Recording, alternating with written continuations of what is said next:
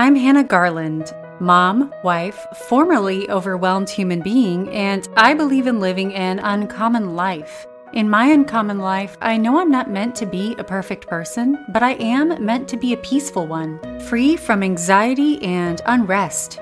In pursuit of this purpose, I live intentionally, making choices to take care of myself, simplify all facets of my life, and trust in God. Do you feel like it takes every ounce of your energy just to barely get through each day? Too often people, especially wives and moms, feel chronically anxious and unwell because they don't devote time to understanding what would truly bring them peace and joy. Meanwhile, they go through the motions and miss out on their purpose. I want to invite you to stop surviving and start thriving. Learning to thrive can be a simple notion. Sometimes it looks like getting through the day, but with more peace and fulfillment. Your uncommon life will look differently than anyone else's. My goal is to empower you with the knowledge to make choices for yourself that are beneficial for your mind, body, and soul. This is your uncommon life. Start living it. Hello, everyone. It's Christmas Eve, everybody. I absolutely love Christmas. I kept my tree up until May of this year. I was forced to take it down when I was 9 months pregnant because I didn't want to deal with taking it down once I had a new baby. A couple announcements before we get into this week's podcast. First of all, next week, we are talking about habit formation and resolutions. A record amount of people are planning to create resolutions this coming New Year's. Historically, as you well know, most people have a pretty poor track record of success. We're going to talk about what makes new habits stick and what causes them to fail. Speaking of resolutions, it seems like a lot of people want to take a pause from social media next year, and I don't blame them. Social media has been rife with division this year. If you plan to do so, make sure you subscribe to my podcast via other means like iTunes, Google Podcasts, Spotify, iHeartRadio, and more. For some reason, it can be hard to find me by searching in iTunes. I think I might still be too new. But if you go to my website, youruncommonlife.com, and click on the Listen tab, I actually have a direct link to my iTunes page there. And if you happen to like the podcast, I would appreciate it if you could help me out by leaving a review on iTunes. Finally, I'm going to have my first guest soon. At least a couple are scheduled and will be published in the next month or so. They'll be sharing their own unique stories of adversity, and I hope you'll listen in. Okay, on to the show. For this, my Christmas Eve podcast, I wanted to do something that inspired hope and was encouraging after what has been a challenging and confusing year for so many people. I don't need to go into the details of the year. You know what's happened. The year that shall not be named has been hard for so many people and affected us all in different ways. It would be great if we could just move past it, but turning a blind eye to our challenges prevents growth and learning. I'm not saying we should dwell on our suffering. That's self-pity, and this is a self-pity free zone. We are all about reflection, trying to understand what we can learn and looking for opportunities that even the toughest seasons present to us. I would venture a guess that throughout this past year, most of us have faced some kind of adversity or had unforeseen circumstances create forks in our roads where we've had to make tough decisions or been forced down new paths. I've seen some people take the new bends and twists in their roads and turn them into opportunities. Multiple friends of mine have started new businesses, turned pipe dreams into realities, moved to better areas, reconnected with family, and discovered new hobbies.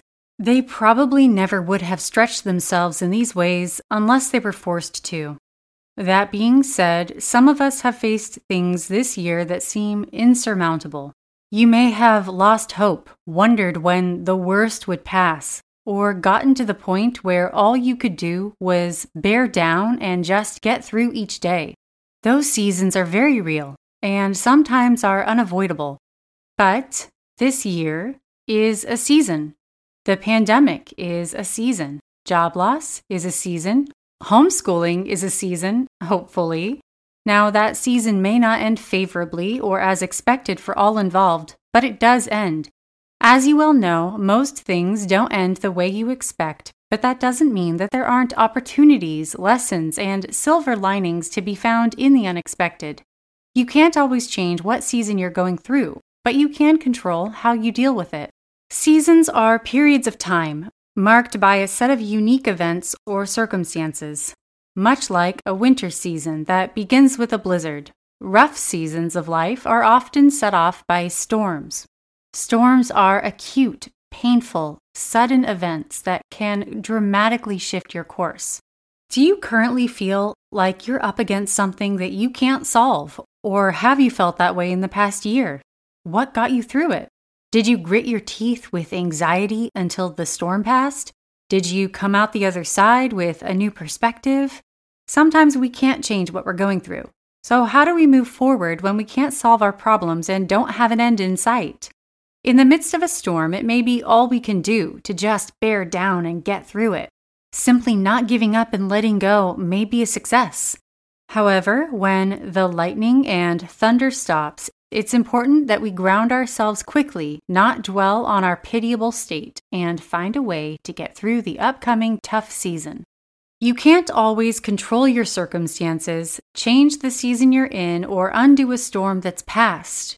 So, if we can't change our circumstances while we pass through a tough season, we can still change our mindset and gain perspective. I'm not talking about saying unconstructive, toxic, and meaningless things like, hang in there and you got this. I'm talking about using real tools to gain a more constructive perspective. I'll dive into those later, but first, I have a story. Do you know the hymn, It Is Well? Even if you don't know much about hymns, you have likely heard the song or seen the phrase, It Is Well With My Soul, on wall hangings and artwork. These isolated phrases painted on wood that sell for $12.95 and hang in people's hallways do little to capture the moment those words were written. Horatio Spafford is the author of that hymn, and this is the story of how he came to write it. Horatio Spafford and his wife Anna epitomized what it means to have hope in the midst of a storm. History often tells the story of Horatio, but I am also struck by the character and hope of Anna. They were blessed with 5 beautiful children and lived in Chicago. The Spafford family came to know tragedy well. When their son, Horatio Jr., was 4 years old, he died of scarlet fever. A year later, in the Chicago Fire of 1871, Horatio suffered significant financial loss when many of his properties burned. 2 years later, in 1873, the Spafford family was going to take a trip to England. Horatio was delayed, so he sent his wife and 4 living children ahead of him. He and Anna had 4 daughters from the ages of 2 to 11. Unfortunately, while crossing the Atlantic on a steamship, their vessel was struck by another ship and went down. At first, Horatio thought his entire family was gone. Later, his wife, Anna, sent him a telegraph. She wrote, "Saved alone."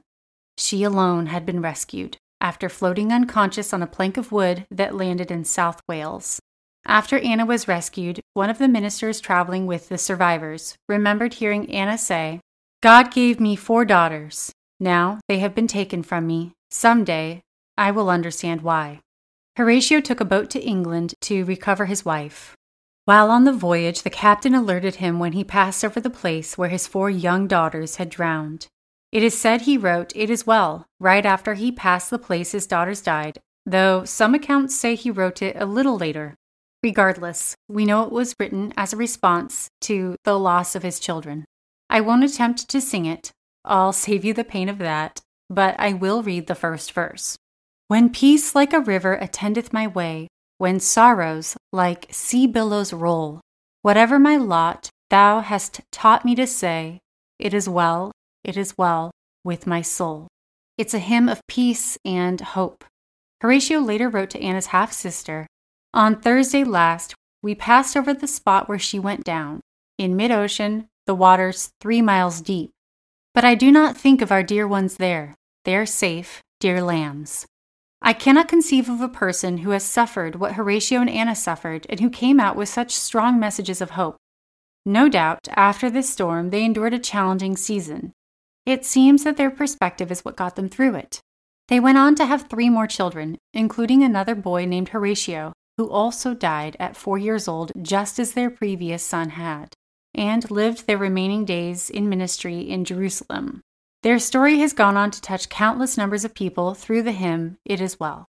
It's easy when going through a dark period of life or even just a hard day to feel like that's all there is, to get wrapped up in how we're feeling, become fearful, anxious, bitter, or to complain, wallow, and practice self-pity. However, storms are temporary. If there's one constant in life, it is that everything and every season comes to an end. A season could be a day, a year, or 20 years, but all things do end eventually. When we fear circumstances or outcomes, we give them power over us. It's interesting that we fear an outcome we can't control, and yet the way we react to that fear in turn gives the outcome even more control over us. We let it control our decisions, actions, and thoughts. We worry and build anxiety while we wait for the storm to pass. But the best way to gain control is to let go of it. Let go of the fact that outcomes and circumstances are beyond your control. When your mind is free of that burden, you can focus on what you can control, which is your thoughts. That's the only place where you are 100% in the driver's seat. Sometimes even your actions are constrained by circumstances outside of your control, but not your thoughts. This is where you rule as master. When you narrow the focus of your concerns to just your mindset, you can start to make progress, grow, and find hope in the midst of chaos. My own story pales in comparison to what Horatio and Anna Spafford went through. I wish I would have learned to adjust my mindset during a recent tough season. I hope you've caught wind of my learning style by now. I make mistakes until there's enough pressure that I could just burst, and then I do a 180-degree course correction. With that said, enjoy my predictable storyline. Last September, I bought a house, started a job, and found out I was pregnant all in the same week. We bought the home impulsively and didn't have a plan to sell our existing home because we thought we could just list it within a month or two. Well, wrong. Instead, we discovered a massive roof leak in our new home shortly after moving in that required a huge roof replacement bill. The day we discovered the roof leak was the day I broke emotionally. Suddenly, I was completely overwhelmed. It was like a wave crashed down on me. I lost my cool, lost my objectivity, and feared this new expensive and unpredictable future I was facing. This roof leak delayed fixing up and selling our old home. We were halfway through a kitchen remodel there. We had to finish it in order to sell. When well-intentioned people asked me if I had the nursery ready or was nesting yet, I laughed to keep myself from crying. Of course I wasn't nesting. At 8 months pregnant, I was on my hands and knees demoing tile and remodeling a kitchen. The old home finally sold 2 days after I had my baby. During this entire ordeal, my job also required 60-hour work weeks with a client who loved early morning meetings. Over this past year, while pregnant, working, and owning one home too many, which I don't recommend, I was often so overwhelmed I would just panic. My poor husband bore the brunt of my emotional outbursts. I'd look at the list of things to do and unload all of my fears onto him. I usually hurt our relationship and would stall progress on home renovations. It wasn't until near the end of my pregnancy that my husband and I talked, and I managed to have a calm, objective perspective on the situation. We had to acknowledge that this season would pass. We would list the house eventually. The baby would come eventually, and then I wouldn't be working. Then things would look different. Soon. What's weird is, once I stepped back and gained perspective, suddenly we did make more progress on the homes. It's as though by clearing my mind of the junk I couldn't control, I was able to focus on what I could control.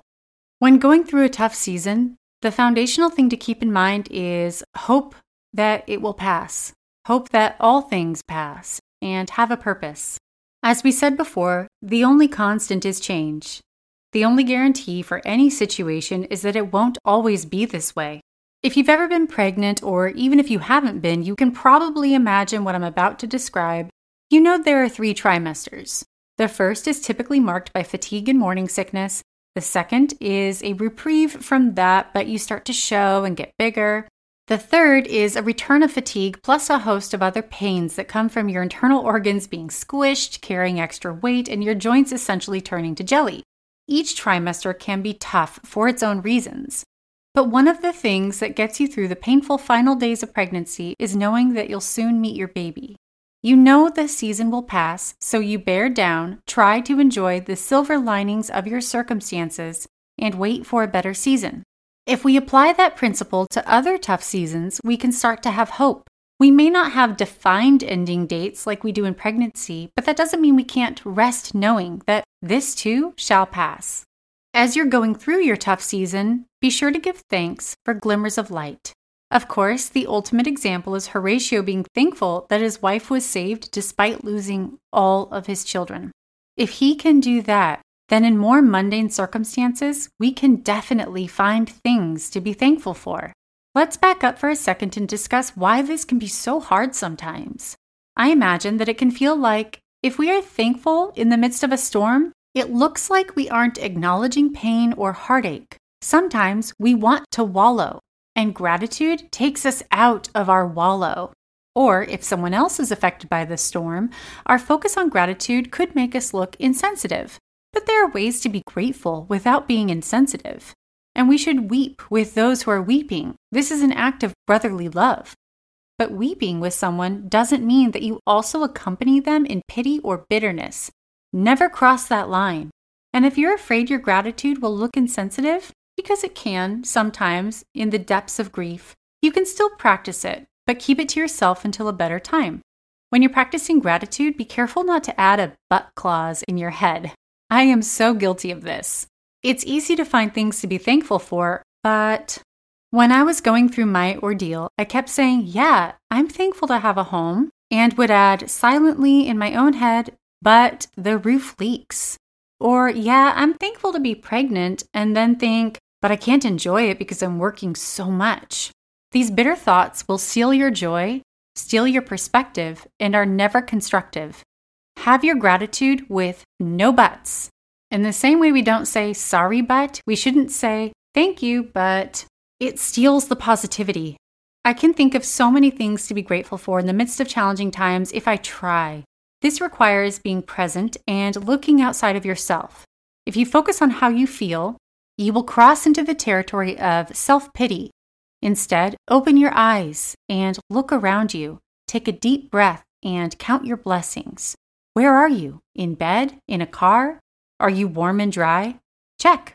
That's a huge blessing. Do you have actions you can take to try to change your circumstances? Check.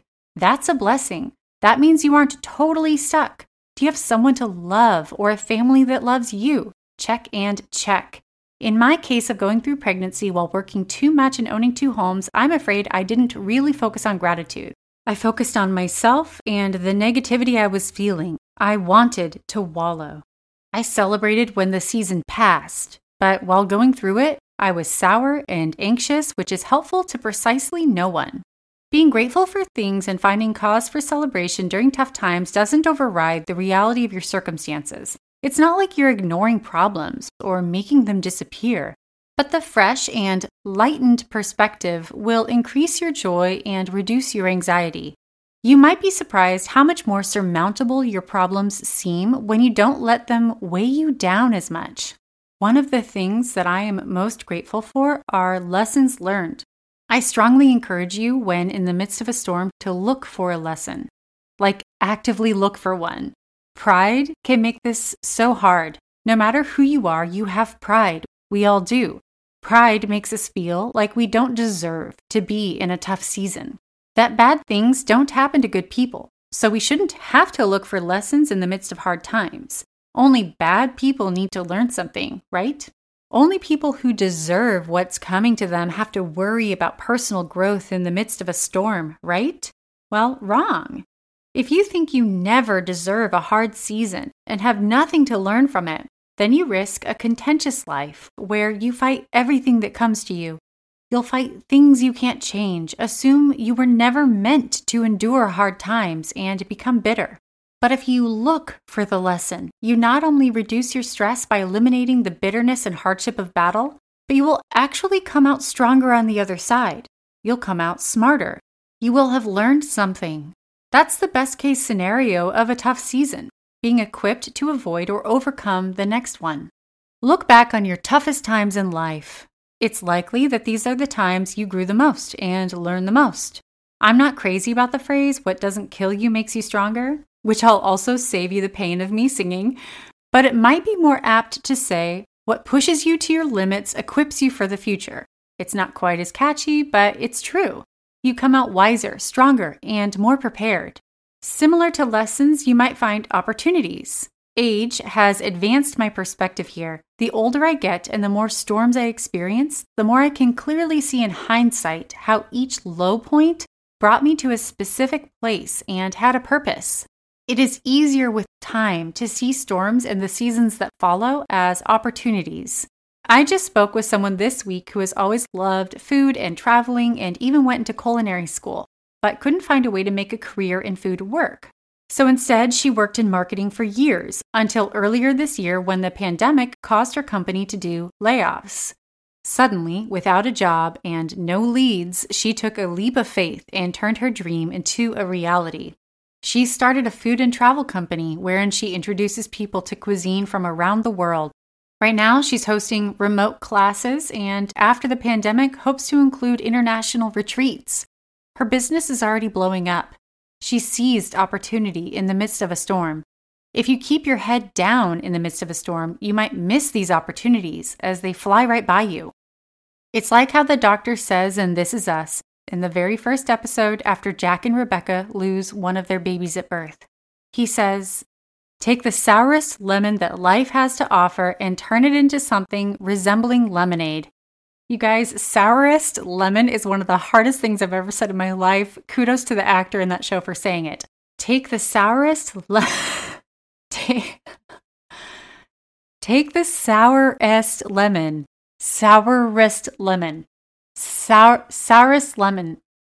I feel like I'm saying sourest. You guys try. It's so hard. Say it 10 times fast. Get back to me about that. Finally, I have the least popular tip I could possibly give. Stop complaining. Just stop. Try acceptance. You're already going through a tough season, so complaining won't stop it from happening or from worsening. You complain because you like to wallow.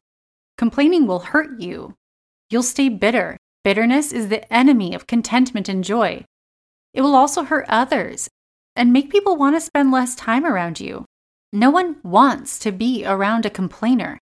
People who bring negativity permeate the air with their stink.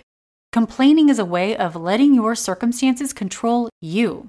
You can't accept a tough season without bending to it. I talk about this notion of objective acceptance in episode 1. It's about being unemotional and objective in your response. Accept things and then decide to react well. Some of the objective things I like to say are things like, I know that what's happening to me is really hard. I don't know why it's happening, but I will push through it and come out wiser. I find that if I practice the previous tips, having hope that the season will end, being thankful for the glimmers of light in the midst of storms, and looking for lessons and opportunities, then I rarely feel the need to complain. Merry Christmas, everyone. Practice saying sourest lemon, and I will see you next week. Thank you so much for listening to the show. If you like the podcast, the best way you can help out is to subscribe and leave a review on iTunes. You can visit my website, youruncommonlife.com, to read blogs, find podcast transcripts, and more. Please join my Facebook group, Your Uncommon Life Community, to join a group of supportive people.